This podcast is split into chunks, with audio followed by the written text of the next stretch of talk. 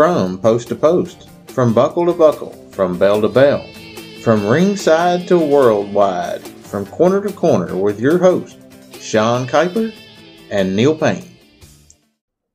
I'm back and better than ever. No words. Told you it was going to be something different every week. You sure are showing me. if you're still listening, welcome back to the show. It's from corner to corner with Sean and Neil, or Neil and Sean, however you want to say it. I mean, if we're looking alphabetically, it would be Neil and Sean. Yeah. But you're the captain of the ship. You steer it. I'm older too. I'm better looking. Uh, debatable. So let's jump right in, man. Some big, big news that we saw today. Could be big news. Could be huge news. So that news is, well, I don't want to steal your thunder. I'll let you tell. Well, there's just kind of some breaking news that it looks like Ring of Honor has released all of their uh, talent from their contracts and could be having their last show here at the end of the year, which then puts a large portion of individuals out of work. Well, and the bad part is rumor circulating the dirt sheets that their main stars didn't know. That they found out when the news broke and their friends were tweeting them. That's the worst way to find out you've been traded. That's an awful look. Well, not even trade it because if you trade it, you got a job. Yeah, oh, that's true. That's true. This is the worst way to find out you've been fired. oh yeah. By the way, uh, what fired you through Twitter? Yeah. So apparently they are going to rebrand, re-image themselves. Yeah. and they're going to finish out. There's a pay per view at the end of December. No, end of November, first of December, I think. Yeah. And they're basically taking the whole first quarter of 2022 off. Right. And then they're going to come back with what they said the Super Card of Honor uh, in April, and there's going to be live events. I can't imagine they would have much of a roster left because uh, it's being reported that the wrestlers are eligible to work elsewhere pretty much immediately. Well, I mean, if they're being released out of the contract, I mean, th- there's no contract. So- right? I mean, I mean, and like I said, it's not. It's the start of something huge. yeah, You and I both said that we didn't know how they made it through the pandemic anyway. right. We and will- apparently, they weren't doing live shows during the pandemic. They have- what they said. They haven't done live shows for 18 months. yeah. So, So that's all out of pocket expense. right. So now you're going to look at seeing these some of these wrestlers. And of course, you and I went through the roster earlier.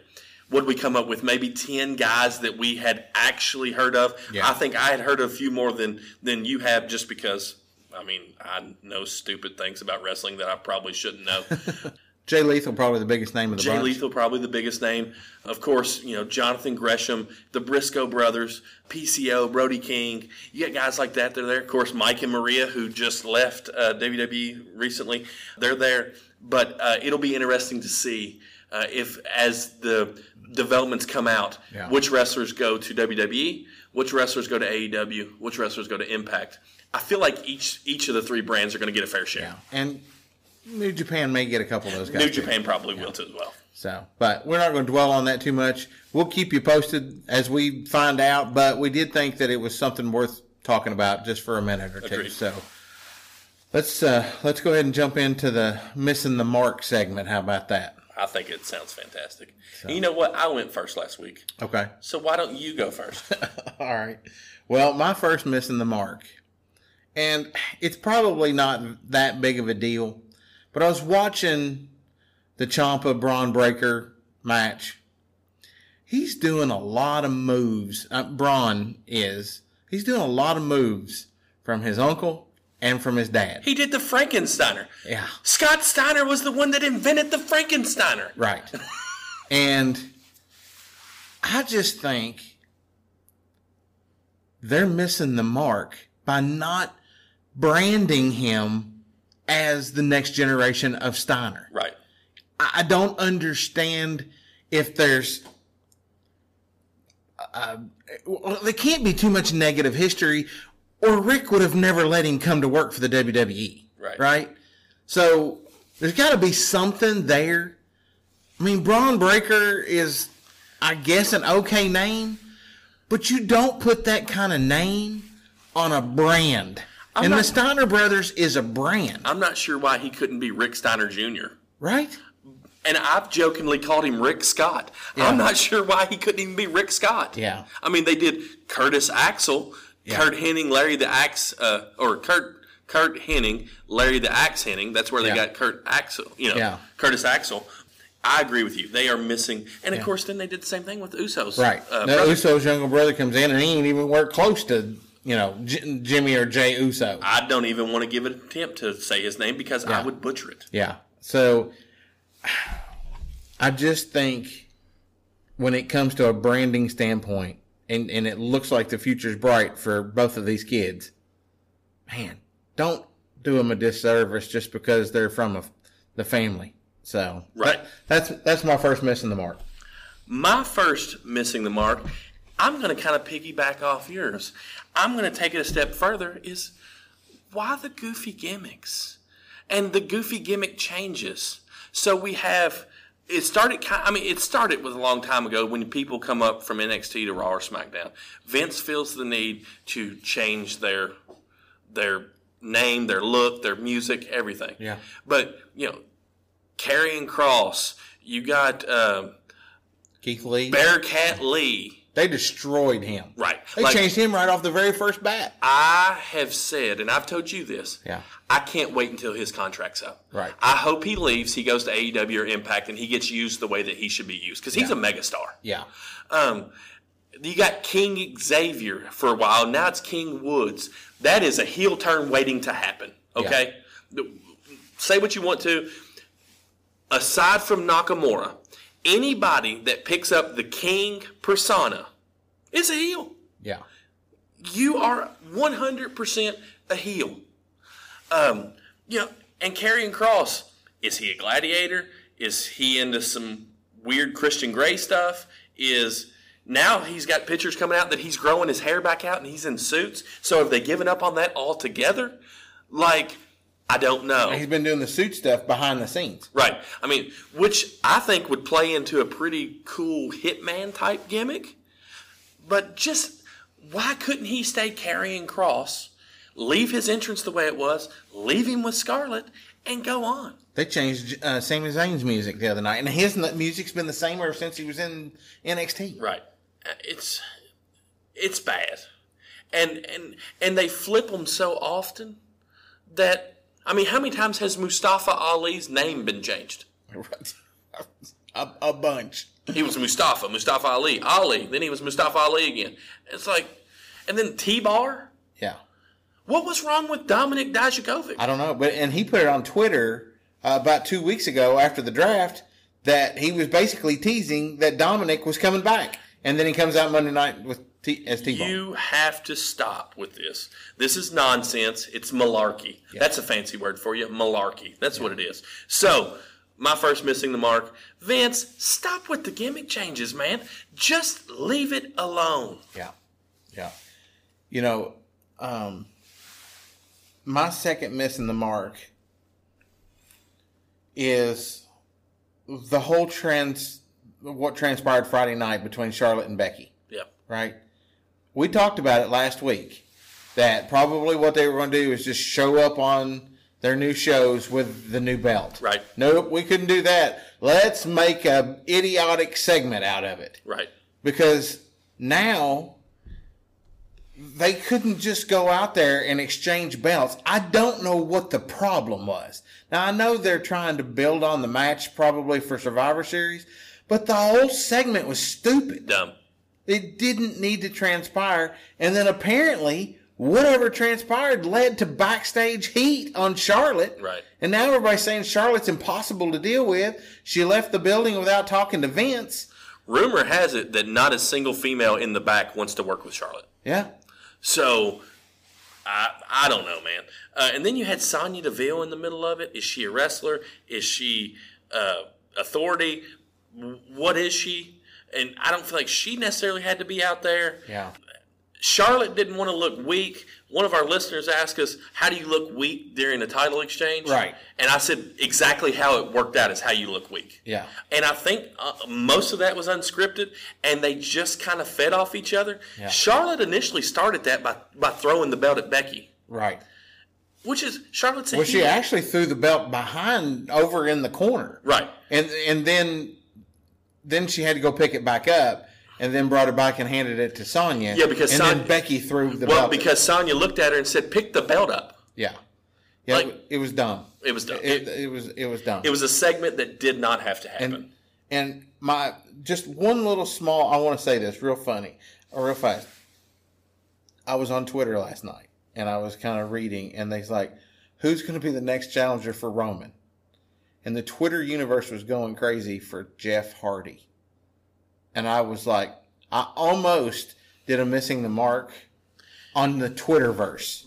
but they want it to be Willow. I think is what they want, which was his alter ego in Impact. Jeff Hardy is past his prime. He is. When nobody wants to see Jeff Hardy and Roman Reigns. Uh, I'm, I'm sure AEW is just chomping at the bit for him to be released, so they can No they can add Jeff Hardy to their roster. But I, I just want to throw that little missing the mark B in there. My second missing the mark. I'm going to surprise you with this one Okay. because I think he's listening, and Tony Baloney hasn't said anything yet this week for me to have to do "You Do You Boo Boo" Part Three. Okay, so Tony Baloney, thank you for that. But what I will talk about is Turner. Yeah. Why are you jerking dynamite around? You're obviously invested in AEW. They put a good product out there. Why keep moving them around Wednesday night, Saturday night, Friday night? It's why? Yeah. I understand that you have commitments to the NBA. You also have two channels, three if you want to count truTV. Why can't they be on one of the other channels on Wednesday night? Yeah. And, until they figure out whatever's going on. I'm sure there's more logistical things to that. But on TBS, what do they typically play? It's reruns of sick, of, of TV shows and movies. Yeah. From the 90s. Like, can we not just move Doctor Dolittle two from the eight o'clock time slot to ten and move Dynamite over there? Right. Like, I, I like like I said, I'm sure it's more logistical. They're, And whenever they come up with Wednesday Night Dynamite, these same things were in place then. right. It's not like that the NBA just started on TNT this week. But like Adam You know. Silver was like, you know what?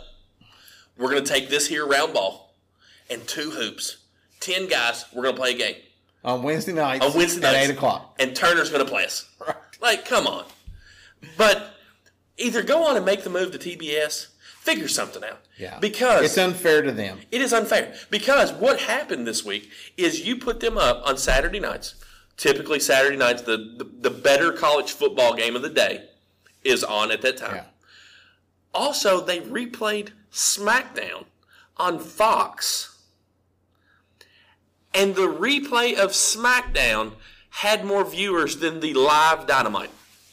Think about what I just said. Yeah. The replay of SmackDown, and it wasn't that great of a SmackDown. And the regular SmackDown drew 2.5 million on Friday night, they drew they drew almost six hundred thousand on on Saturday night. which night. means the total total number is over 3 million on the SmackDown. Right.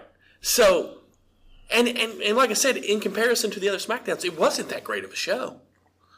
But that stat alone should tell you Turner is hurting the product Yep. that they've invested a lot of time, energy, and money into. Yeah. And if they don't stop, now, of course, it's live tonight. Thank goodness. Right. But if they don't stop or change something, it's I, it's going to cause a lot of damage. Right. So my second missing the mark goes to Turner. I'll be curious to see what the numbers are tonight. Because they're going up against World Series game 2. They are, And, and, know. but I mean, you got how many fish can Bobby Fish fish if Bobby Fish could fish fish or whatever against Phil Brooks? Yeah. I mean that's going to be a barn burner. Yeah. Let's hope that Bobby Fish and all his fishes get out of the match without getting hurt because he's a walking injury. Yeah. So, you know, Phil Brooks, maybe he takes him out. Who knows? There you go. There you go. So yeah, not not as dramatic missing the marks this week, but they're still. It's like they fall in our laps. Right. so, so I'm pretty excited about tonight's topic. Are you? Yeah, and I think you're pretty excited too because you were texting me all night last night, going, "Dude, you cannot believe what I've got planned for us." Am I? Yeah, I did that. you did do that. Are you sure? I'm sure. Yeah. I don't even remember what the topic is. Well, I'll remind you. Why don't you do that? WCW is gone, and Sting is coming off of his Turner contract. Wait a minute. You're not saying. And instead of going to TNA, he's coming to the WWE, baby. So tonight's topic is what if Sting come to WWE in 2002?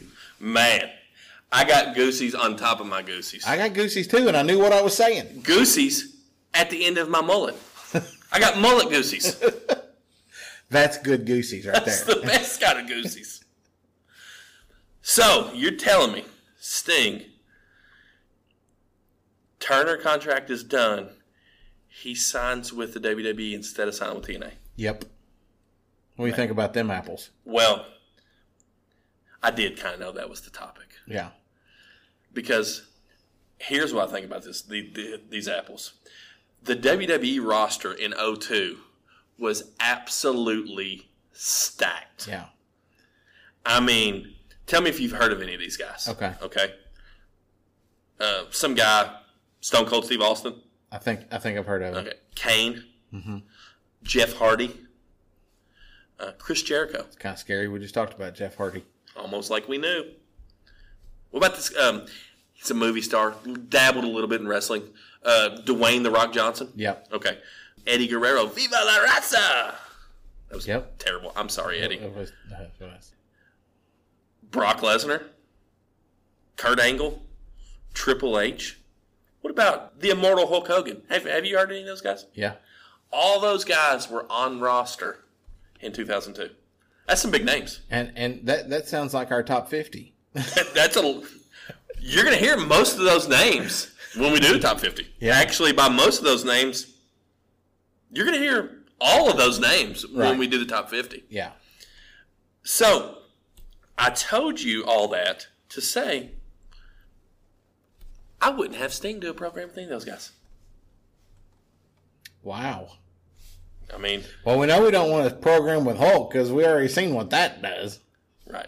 I mean, but we we forget Vince put the world title on this version of Hulk Hogan.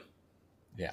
Well, I mean, he probably had creative control and wanted that title. I, I'm convinced that if he got put it strapped his boots back up today, Vince probably put the world title on. he probably would. And unfortunately, he probably beat Big E for it. Either that or like win the Royal Rumble. God bless. Oh, Vince, don't listen to that. So, there is lots of potential. I told you that to say there's lots of potential for a lot of good, a lot of good programs. right. And we talked about last week that, you know, he would have still been what early forties, Yeah, late thirties, I mean, he, he, he would have been early 40s. yeah, I mean, just to give you, just to give you an example of like somebody who is close to his age, AJ Styles currently is 44, yeah, and you see what he still does in the ring. right, I, I'm going to argue, and I would argue with anybody that he's probably one of the best wrestlers in the world currently, yeah. AJ Styles. So Being underutilized as usual. Right. But there's lots of talent on this roster. So I looked at this show a little different. Okay.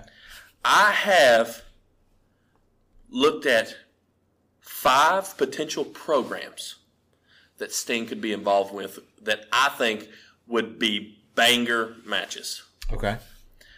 I have also picked up some storylines that I think the WWE could use with Sting and O2, some of which are a playoff kind of what they did in TNA, what some of the stuff he did in TNA.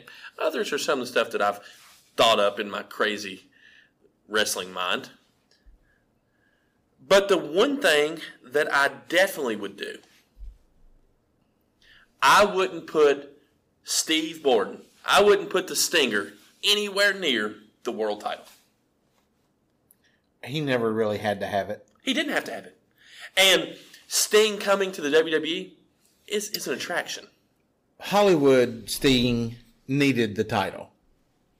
Crow Sting didn't need the title, right? I mean, the blonde Sting back in the early 90s that was feuding against Flair, it was cool to see him with the title. But as it went along, he really didn't have to have the title. He now, he didn't. got it quite often, though. And I honestly, but he never held it for long. Right. I honestly don't know that Surfer Sting even really needed a title. I think when he took the belt off of Flair in '90 at, at, at Great American Bash, that Sting probably needed the title to legitimately make him a main event star. Yeah. Um, Well, and they had to end that long feud payoff, Right. you know, the right way. so the first thing I would do is I would not have him anywhere near the world title. So when I was looking at potential programs that Sting could be involved in, I looked at who the champions were. And I and so I kept him away from guys who would be the champions. So you're not going to see him with Brock Lesnar. You're not going to see him with The Rock. You're not going to see him with Kurt Angle. You're not going to see him with Eddie Guerrero. You're, you're not going to see him with those guys. Okay. You're going to see him. The first program. You know how I bring Sting back in? Very first program I have him with. Ric Flair. Wow. Something somebody people are used to. You're trying to draw that WCW audience more in. That was the last main event of Monday Nitro, Sting versus Flair. We know the history they have. Can't tell me that they're still not going to put on some great matches. Right. And Flair would have just been coming back around that same time, right? Flair would have just been coming back in. He came back in as an authority figure.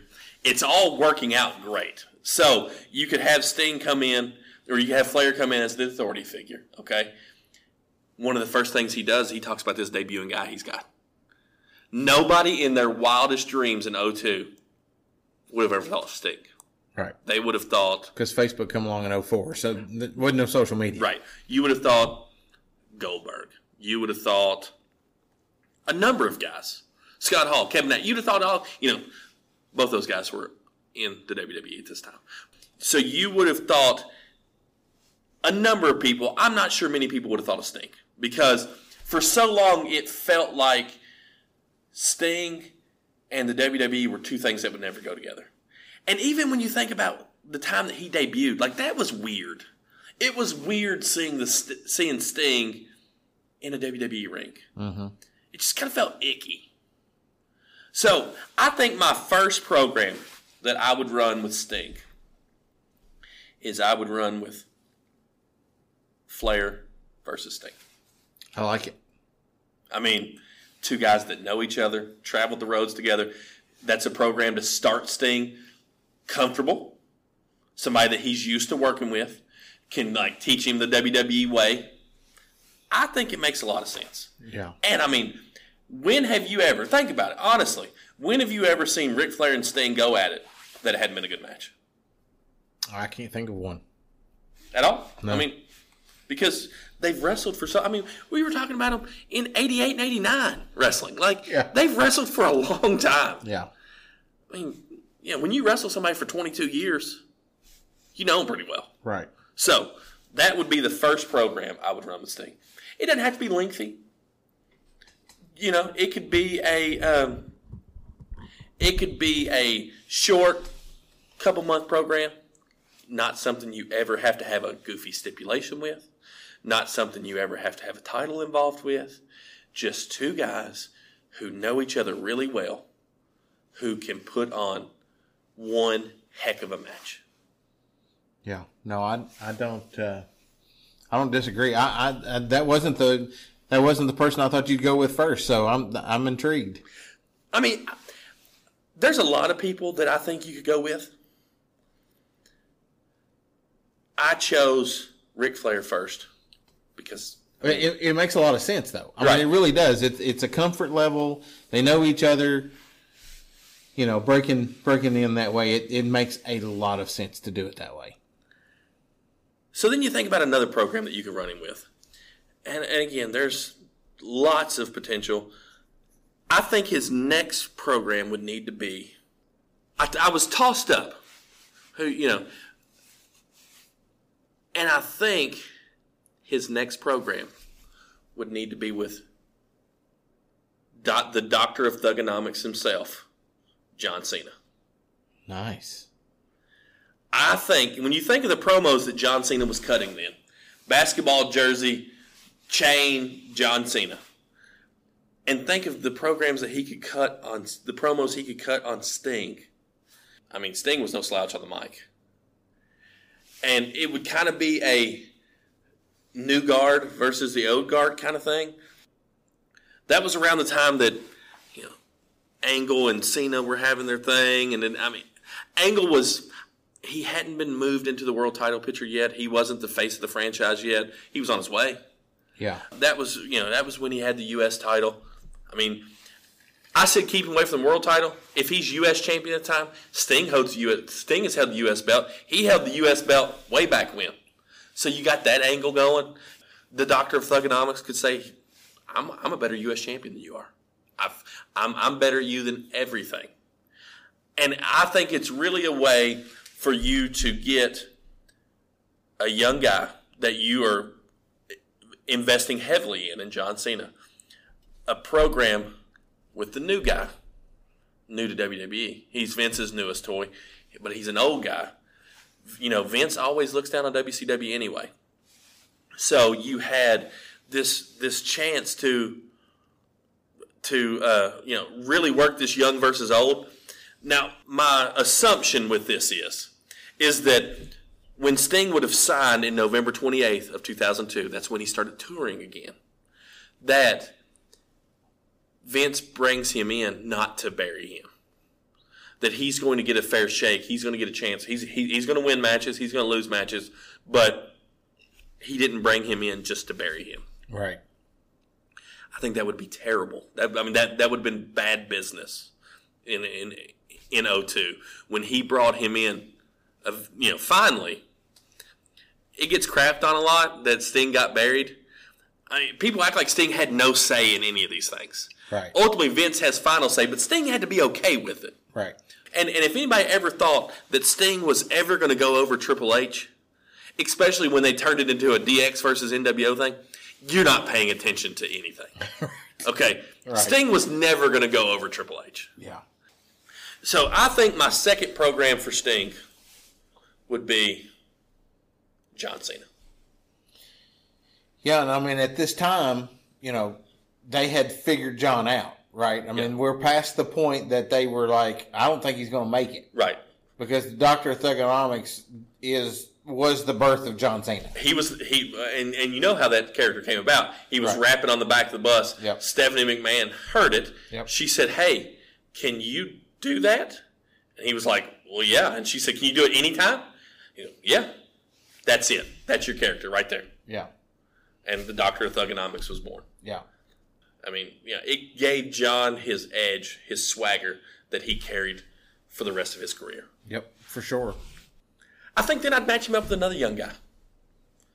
I'm not sure how I would spin this yet, but I think this character could play the heel role. He was still he was still thought of at this point as a singles wrestler. I mean, as a tag team wrestler. Uh, he'd been involved in some of your favorite matches. Mm-hmm. I think I would like to see Sting versus a young Edge. Okay. I think Sting and Edge could. I mean, you, you're looking for an opportunity to solidify Edge as a single star. What And ab- this was about that time. About the time he's getting ready? You know, he's Yeah. he's he's starting to get in the Intercontinental title chase. Yeah. You know, he's just coming out of the TLC matches, Right. you know, where you have Edge and Christian versus the Hardys versus the Dudleys that set pay per views on fire, man. They, they- how many times have you talked about those matches on the on these shows? At least five. At least, At least. Pretty much every time we mention Edge, Christian, the Dudleys, or the Hardy Boys. right? I mean, there's some of your all time favorite matches. Yes.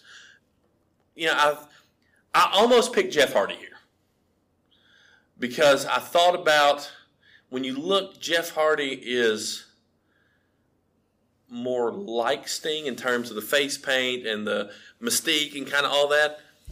I went with Edge because Edge is better on the mic. Yeah. I looked everybody that I have a program I had I have Sting in a program with is all good on the mic. They're all able to hold their own. You can't you can't have Sting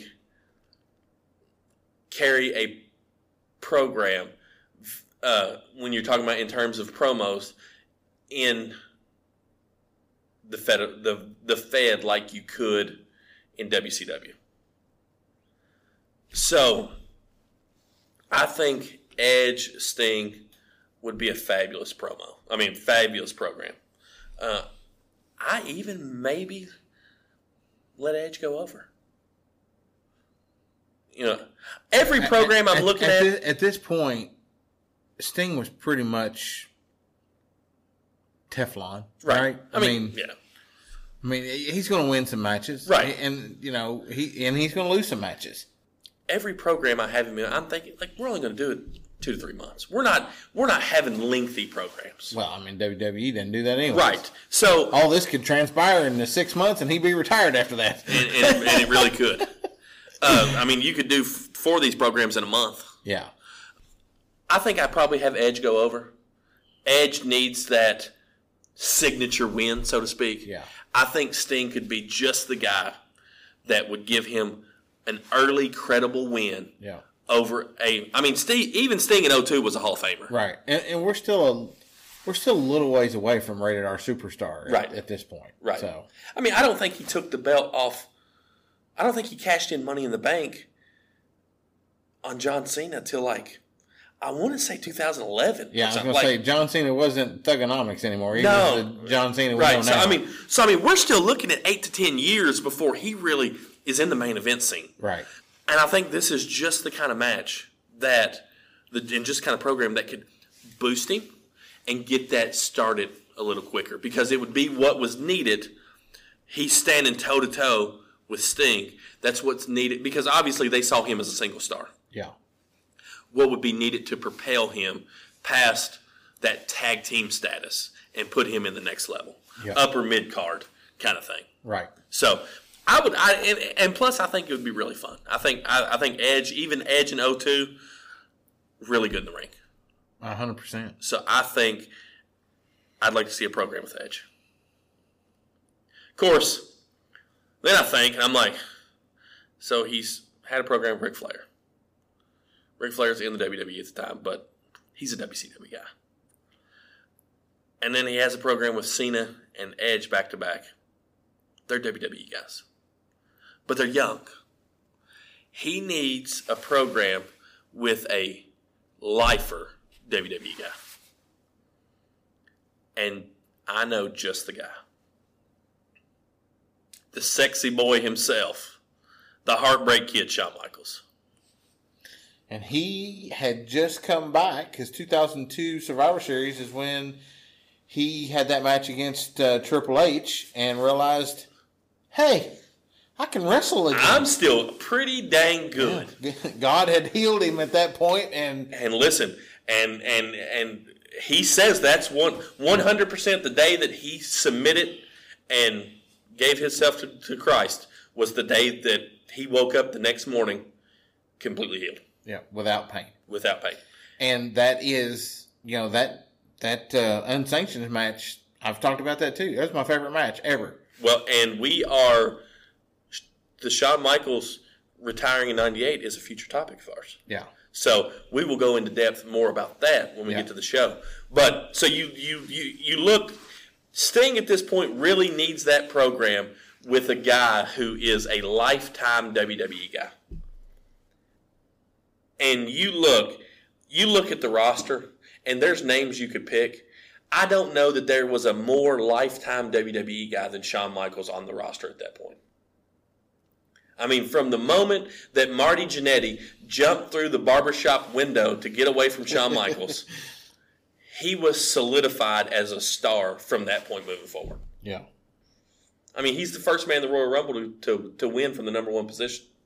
He won back to back Royal Rumbles, which, if your name wasn't Hulk Hogan then, was unheard of. So Shawn wins back to back Royal Rumbles. He's a megastar. He is, I mean, just, I think the perfect. I mean, plus you know how good he is in the ring. Right. I mean, yeah, it's going to be a good match. He, they're both ring psychologists. They're technicians. Like it's going to be a real. It's going to be a really good program. It's going Yeah, to be and some. he's phenomenal on the on the mic. Oh yeah. I mean, if Shawn and if if Shawn and Triple H had reconciled their differences by this point, you could throw the DX angle in there. Mm-hmm. You know, that's an interesting twist. I think Shawn Michaels Sting. Just thinking about it, I'm like, man, that would burn the house down. Like it would. The roof would blow off the place. It would be a match that if you're sta- that if you're there watching, you're not sitting down for 30 minutes Yeah. you're on your feet, you're clapping, you're cheering. It's gonna be it's gonna be fantastic. I think it's a program that would just, I mean, just be Dave Meltzer five star ratings. Yeah, I think you're right. Now you talk about him being a lifer. Mhm. I got a feeling there's one more name on your list that's a lifer as well, There is one more name, and it's the match that never happened. the match that never happened. It's the dream match, Yeah. and that is the Undertaker. Right. If Sting signs an O2, he has to have a program with the Undertaker. Right. And I and I and I wouldn't be surprised if that wouldn't have been his first program. It could have been. And I like the way that you wrote it out. Right. I, I do think that that is would have been a smart way to do it with Ric Flair. Right. Get it broke in and stuff like that. But you know Vince, pour the fire on it, boys. Right. Let's go Let's- to the top right let's now. let's let's douse this Joker in gasoline and set it on fire and, and go. it- they would have been in the ring. That him coming in in November, April. So the, they would have spent six months building that, or five months building that up for WrestleMania. the way I, when I was looking at this, the way that I planned it is obviously Sting's working these programs starting the end of 02, but pretty much the beginning of 03. right. Okay, he's going to work uh, those four programs. He's going to work Flair. You probably they probably spend the last month of 02 with uh, Titantron teasers. He's going to work Flair, Cena, Edge, Shawn Michaels. Shawn Michaels and Sting could even be a Survivor Series match where you have Team Shawn Michaels versus Team Yeah. Team Sting. I'll get it actually comes into kind of a storyline later. But you look at about three month programs. I think that's like I have them work all of 2002. In 03 is when I have the first interaction because I'm gonna keep the me. I'm gonna keep the fans wanting it. The fans want it. I'm not giving it to them yet. right. I have their first interaction. I don't even have them on the set. I don't even have them on the TV screen at the same time. Okay, is in the Royal Rumble in 03. So I mean 04. Sorry, you the Royal Rumble in could 04. you could potentially start planting the seeds if Undertaker's on Shawn Michaels Survivor Series team. you could. I mean, that would be a small Right. a small smattering of just a little dash of salt right there. Right. You know. So um, the problem is with the Undertaker at this point is he's not the dead man. That's when he's big evil. Uh, just come out of his American badass.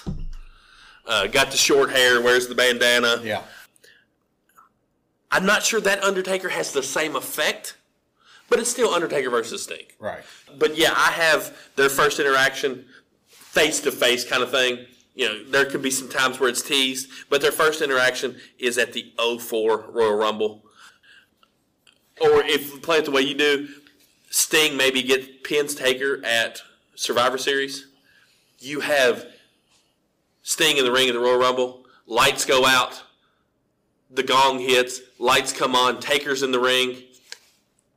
You, you he choke slam Sting. Lights go back out. Come on, and they're both gone. I mean, easily done. Yeah. Uh, so ultimately, that leads. I mean, it's got to happen at WrestleMania, right? Right. It's got to happen at WrestleMania. And here's the here's the kicker. Here's the twist. Sting beats the Undertaker at WrestleMania. What? We don't get a streak. So let's see, 02. So at this point, Undertaker been around since what ninety one? Uh, he well ninety two.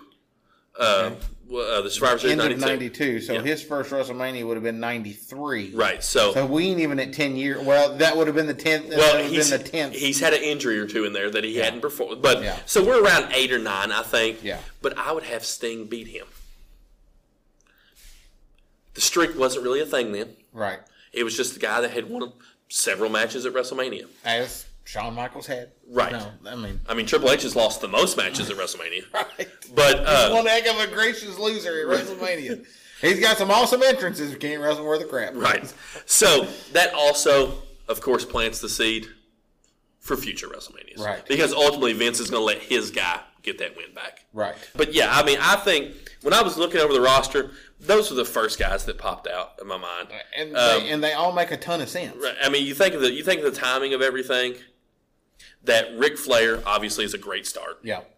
Then you got the two young guys, Cena and Edge, who've turned into WWE lifers. And they've turned into Hall of Famers. You got Shawn Michaels. Of course, now you're going against the lifetime WWE guy. And then, of course, The Undertaker, who is the dream match, the dream opponent. Right. So you have, and then, I mean, Kane's a potential. There's, there's, I mean, the potentials literally are, are limitless. And, and you really could though. You could go back and he could fight with any of those guys on that list at the beginning of the show. right. You know, I mean, any any one of them. Right. I mean, and I mean, and and that's just 14, 15 names that scrolling through the list of people on the roster. And, and the date I used was November 28th, 2002, because that's the date he started touring again wrestling. Yeah. His Turner contract was up. That's the date. So that's the date I used.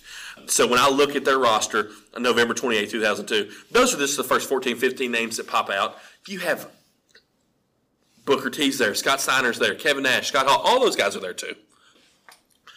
I mean, there's tons of potential. Those are the fives that really jumped out at me. Now, I told you that I looked at this a different way, and I told you the programs that I would like to see Sting involved in. But I've thought of some cool storylines. okay.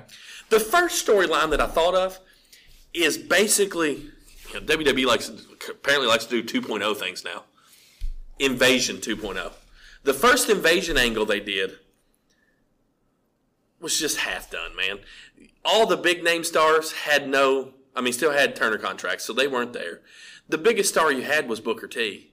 Now, Booker T's a huge star. You can't start an invasion angle with Booker T. Yeah, and the first thing he did was come in and hurt Stone Cold Steve Austin. Right. surprisingly enough, when Sting was talking about signing him and Vince, I've read I read multiple interviews, you know, doing doing some research on uh, some things how this went down, and Sting and Vince had lots of conversations at the end of 02. and he said they were all good conversations, and Vince had some pretty good ideas. It came down to he had a conversation with Booker and Sting ultimately didn't sign because of the way that Booker T was treated when he came to the, when he came to WWE. The Rock cutting his pro. I mean, it was just The Rock cutting the Rock promo. It doesn't matter who you are, Yeah. but he didn't feel like Booker because Booker was the world champion and U.S. champion when Nitro shut down Right. he didn't feel like Booker got the respect that he deserved, and he felt like he would get a lot of the same, which is ultimately why he didn't sign. Right. And he might not be wrong. Might not. Because, like you said, the worst thing they could have done is Vince bring him in and squashing. Squashing. Right? Because as great as Booker T is, Booker T wasn't Sting. No. Right? I mean, Booker T wasn't the guy that was in the rafters for an entire year and never said a word. And every time somebody saw him, the crowd went crazy. Right. And he never said a word. Well, and There's not many guys that could get away with that. he was the one guy that was looked at as a lifetime WCW guy. yeah. Even Ric Flair, he's an NWA guy, WCW guy. But for that moment in '92, hey, we've talked about that that year, that that that Royal Rumble. He's already been to the WWE. Yeah. He's already been there. So WWE fans are familiar with him, obviously, because he's been there. He's he's he's held the winged eagle, right? So Sting was the face of WCW. Right. And I feel like 100% Vince probably would have squashed him just to show WCW's dead. It would have been the very wrong move. Well, I mean, look what he did to Jeff Jarrett. So, right. So, with the invasion angle, now you have Sting, Flair, Hall, Nash, Booker, DDP, Big Show, Benoit, Jericho, Guerrero, Scott Steiner, William Regal, Eric Bischoff is there. You have all Dean Malenko. Like, you have all kinds of guys. The invasion angle that I would do is I would take Big Gold. I would take the U.S. title. I would take the WCW tag team titles that they were still, if they weren't still using, they had just stopped using. I would create my own show. The way the NWO took over, took over uh, Nitro, I would have WCW do the exact same thing. I would do an honest to goodness, legitimate invasion angle where people watching and people in the crowd thought, holy crap, is this real? Because you said something early on. There was no social media. Right. Nobody, if Sting showed up randomly at the end of 02, grabbed the microphone, and blamed, cut a scathing promo, and blamed Vince for him not having a job, and that he was here to not only take his job back, but take his company back. And WCW and, and prove WCW is not dead, and the takeover starts now. And then everybody come out. And he could take he spray paint was big in WCW. Pull a can of black spray paint out and spray paint WCW in the middle of the WWE ring. WWE wrestlers run out because they're because they're going to right. Drop, shoot him back up to the rafters. That's what people know him for. Yeah. The next week, he's just in the rafters. And you could have him come down. He always gets him gets involved in matches that have WCW wrestlers in it. He comes down, takes out the WWE guy, goes back up to the rafters. You could do months with this. And you know, be honest with you, you could you could work this angle with the Ric Flair, right? Because you said Mm-hmm. Ric Flair is bringing in a guy. Yeah, Well, Ric Flair is a WWE guy at this time, right. But he's bringing in this guy, Mm-hmm. and this guy does this angle and screws it all up. And then Rick is like, "What's going on? Why, you know, why are you doing, you know?" Right. And uh, goosies, Right. goosies. Man. I mean- I don't have a mullet, and I have goosies on my mullet. Right. Right. You have mullet gooses. I got mullet goosies. But I like it. I mean, it would be fantastic. And then, so you have, so Sting's interfering, Sting's interfering. You know who else you have at the time? Charles Robinson. What's Charles Robinson do? He's a referee, right? What's he famous for in WCW? He's Little Naitch. Yeah. What if, what if Charles Robinson becomes the WCW referee, much like Nick Patrick did in W in in WCW for the NWO? So these matches that Charles Robinson is refereeing now, you know, he conveniently has his back turned. Sting comes down. It starts causing all the WCW wrestlers to win the WCW titles, Big Gold, the U.S. title, the tag team titles. Maybe even debut the television title at this point. I don't know. It's possible. So then you look, and then you have a legitimate takeover. That would lead, of course, to a, to a Survivor Series match. WCW is owned by WWE. Why not have it in War Games? Team WCW versus Team WWE. You legitimately, I'm telling you, Sean, if they would commit, they could get easily nine months out of this. They could take it to November. Yep. Like that's 11 months. Like start it in January, you could run it through like and at Survivor Series, it's Team WCW versus Team WWE. Champions versus champions. Company for company. Company for company inside War Games. If that don't make you get excited, you're not a wrestling fan. You need to get your pulse checked. All right, You need to quit listening right now. right. Like I'm jacked up right now. Yeah. So that's one of the storylines I've come up with. Another storyline. You know something we've never seen in the whole time Sting's wrestling? What? You're overthinking it. Yeah. We've never seen him be a true heel. Yeah. Even when he, even the Crow days, he was kind of that tweener, that Stone Cold. We've never seen him be a heel. To to piggyback off of that, Sting turns heel. You're going to crush the little stingers, and that's okay because Hulk Hogan crushed me in '96 and he didn't care. Right. So why would Sting care in 2003 that he's crushing the little stingers? Because he's getting paid. He's on television. He's making money. He, he wouldn't care. So I think a heel Sting, especially going this route, heel Sting makes a lot of sense. Yeah. But you know what else it opens the door for? Storyline number three I thought of. Think about Sergeant Slaughter.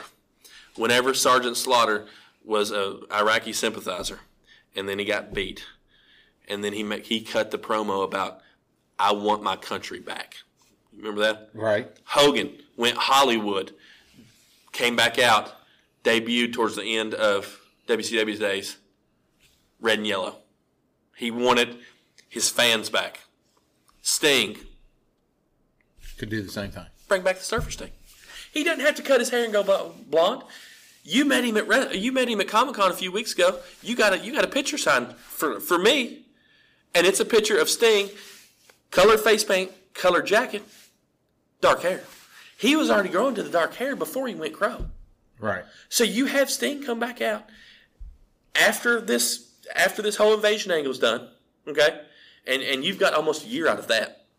After that whole invasion angle, you have Sting. He's gone for a while. Then you come back with his Surfer Sting music. He's got the neon pants, the neon boots, the the colorful face paint, beating his chest, ah, you know, doing all that. And we get the return of Surfer Sting, which we've all wanted all of us have wanted since 96. We've all wanted Surfer Sting to come back. And it's crazy to think about 96 to 2006 to 2016 to 2000. 25 years, Sean, since we've seen Surfer Sting. Right. That's the thing I grew up on. Mm-hmm. We haven't seen the Surfer Sting.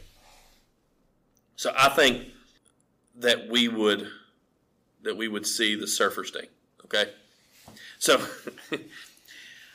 it's funny, these storylines I've built play off each other. So we have heel Sting, the invasion angle. They go hand in hand. Comes back, Surfer Sting. Okay? Surfer Sting, even though he's trying to prove he's WWE, Surfer Sting keeps getting screwed over by the authority. Because the authority is always a central figure, right? And who's the figurehead of the authority? Vince McMahon. So it ultimately comes down to a Sting versus Vince McMahon thing. And Sting consistently gets screwed out of things. Think Dusty Rhodes chasing Ric Flair in the, the NWA title, right? Dusty got so close so many times, only for something goofy to happen.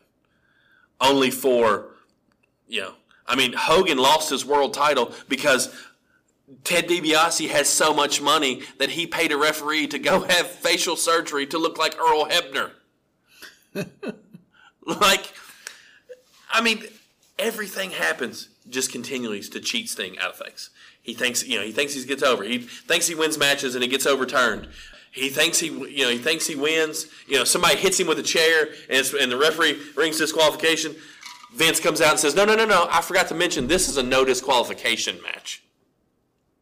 Know? Yeah. So all these things happen, which leads to basically Sting going crazy, and we get Sting to morph into the WWE version of Joker Sting, which I told you last week. If you haven't seen Joker Sting, go back and watch that. That was like some intense stuff, and it was really good. And that's during the ruthless aggression era. I very much think Joker Sting works in WWE. Yeah. So, and basically, you have Joe Joker Sting essentially turns into a vigilante. He becomes the shield before the shield was the shield, and he takes down injustice that's done by the McMahon family and the authority. Whew. So, and then finally, one of the one of the better factions in TNA was the main event mafia. I thought it was a great premise. I thought it made a lot of sense. And I would have him do a similar thing. I mean, actually, funny, in 02, at this point, every member of the main event mafia, the original main event mafia, was in WWE at this time. You know, it's like sometimes Vince just can't get out of his own way. Right. You know, I, how is it possible that he doesn't have the best creative teams? Right? I here's the problem. I think he does have a really good creative team. I think he doesn't let them do what he hires them to do. Yeah. That would be like you are a huge Atlanta Braves fan. Shout out to the Braves being in the World Series, right? Yeah. First time since '99. Yep. That would be like you being the general manager of the Atlanta Braves, and you have a pitcher the the caliber of Max Fried, right? Max Fried's a good pitcher. Yeah, he's getting rocked currently. Well, you know, even you know, I mean, everybody has bad days. But you going into the lock to the locker room one day and be like, Max, you know what? You're a fantastic pitcher, but I think I want to see that arm at the hot corner. What? Like, you didn't have, you didn't draft him and pay him to be a third baseman. Right. You drafted him to be a pitcher. Yeah. Yo, Vince, you drafted these guys. You hired these guys to be creative writers. Yeah. Stop being Al Davis, stop being Jerry Jones, and let the people that you hire do the job you hired them to do. Yeah. Be Art Rooney. Yes, Stay in the office. Stay in the office and don't say nothing. yeah. Be, No, I- be Arthur Blank from the from the Falcons, who they show occasionally in the uh, press box, and he's just waving. I mean, look, a conversation with Booker T stops any of this stuff from happening. Yep. If Booker T isn't treated the way Booker T was treated, Sting's in the WWE in 2002, never goes to TNA. Well, not TNA at this time. Right. He might have went to TNA after his first WWE contract, Right. but he may have never left the. WWE. May not. And then, you know, we talked about last week on TNA, the TNA episode, that if TNA survives and TNA does well, is there an AEW now? Right. Like the chain of events that would happen because of that one conversation, Yeah. had it gone differently, Well, uh, okay, you said it this afternoon on the drive. If Sting goes to WWE, how much of a negative impact does that make on TNA? right? Right? Because I mean, he was a big name. Right. What if if Sting goes to the WWE? What does it do to the guys that are there now? Right. I mean, There's a lot of what ifs, and I'm telling you, Yeah. we're closing on an hour now. yeah, I could go another hour yeah, just about the what ifs. But man, I'm telling you, there's so much. There was so much potential there, and it was almost a done deal. Do you know it was almost a done deal again no, in 2005? After his first TNA deal, Jim Ross, Sting, and Vince McMahon ha- were hammering out a contract for him to come in 05. He was going to be a part-time wrestler. They knew at this point, you know, he's mid to late 40s. Okay, right, so they were going to put him on part time schedule. And his first program coming in was going to be with The Rock, man. Like, that's how they were going to bring him in to be The Rock's opponent in 05 at WrestleMania. it's a pretty good way to start. I mean, the great one? You're going to go one on one with the great one at WrestleMania? So what got him there? It never really said. JR kind of him and hauled around. I think it was he didn't want to be a part time wrestler. Yeah, he still wanted to wrestle. Uh, and ultimately, I think some creative control ultimately came down to it. Yeah. Like he, you know, I think he saw his character going one way, they saw his character going a different. yeah, But I mean, there's two times, 02 and 05.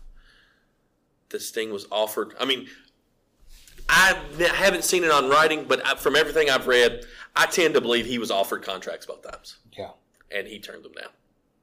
But man, Sting in 02 could have set the professional wrestling world on fire. Yeah. Yeah, you're right. I mean, it's. And there, there was definitely a lot of meat on the bone and a lot of potential uh, if he had had signed at that point. So it's kind of disappointing that we never really got that. You know, I mean, we got we got a great we got a great character from Sting for all you know for all the time he was, and TNA was great as well. I mean, I go back and, and I just like I had dreams last night about how great that invasion angle could have been. Yeah. I think we should uh we need to open up a wrestling promotion and just, you know,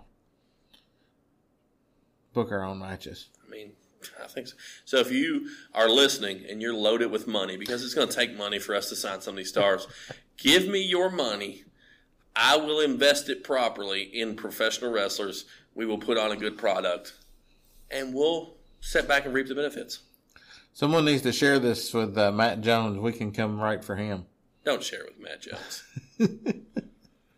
Don't share. Come on, we could we could make OVW really good. You could share it with Shane and the dude. Don't share it with Matt Well, Jones. whatever. I don't like Matt Jones. All those all those guys anyway. So Well, I mean, a powerful episode. Man, the stinger just get y'all fired up. Yeah, no doubt. It was definitely definitely well thought out. I thought you did an awesome job with it. Well, thanks. And that, I mean, it's definitely all on you this week. I just added in a little bit of salt and pepper. That was about it. So You well, listen. Salt and pepper sometimes are the most underrated yet most important parts of any meal. that's true. You want to give them a teaser about what next week is?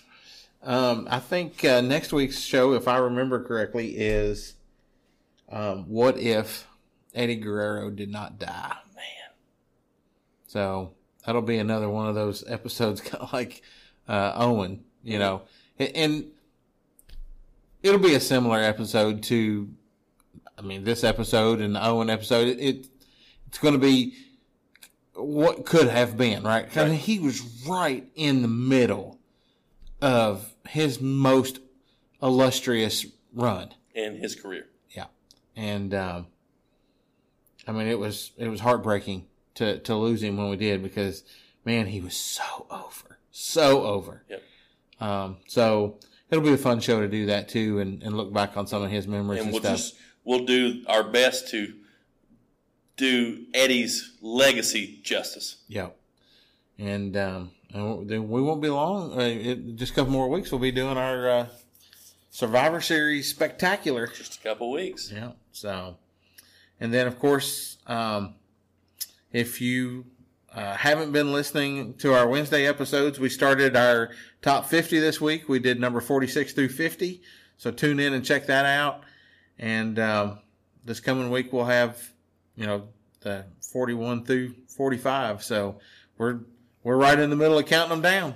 We are, and uh, it's been a lot of fun uh, talking about the you know the different wrestlers and the different positions, and we're already getting some feedback on our first episode that dropped on Wednesday. So Yeah, for sure. So tune in and check us out. You want to take us out with our sponsors? Oh, I sure do. As always, we want to thank our sponsors. Uh, in no particular order, it is Heiner's White Bread. The best there is, the best there was, the best there ever will be of white bread. It is Darren's Dashing Diners and Computer Help. Also, Crouch Family Bakery and Bread Claus himself, slanging bread daily. Awesome. Well, another great show. Excited to uh, get into next week's show. Until next week. That wraps up this episode from Corner to Corner. Tune in each Saturday as we discuss some of the biggest moments in pro wrestling history. Be sure to like our Facebook page and click us a follow on the podcast. Until next time, this is Shawn. And this is Neil. Stay safe, friends.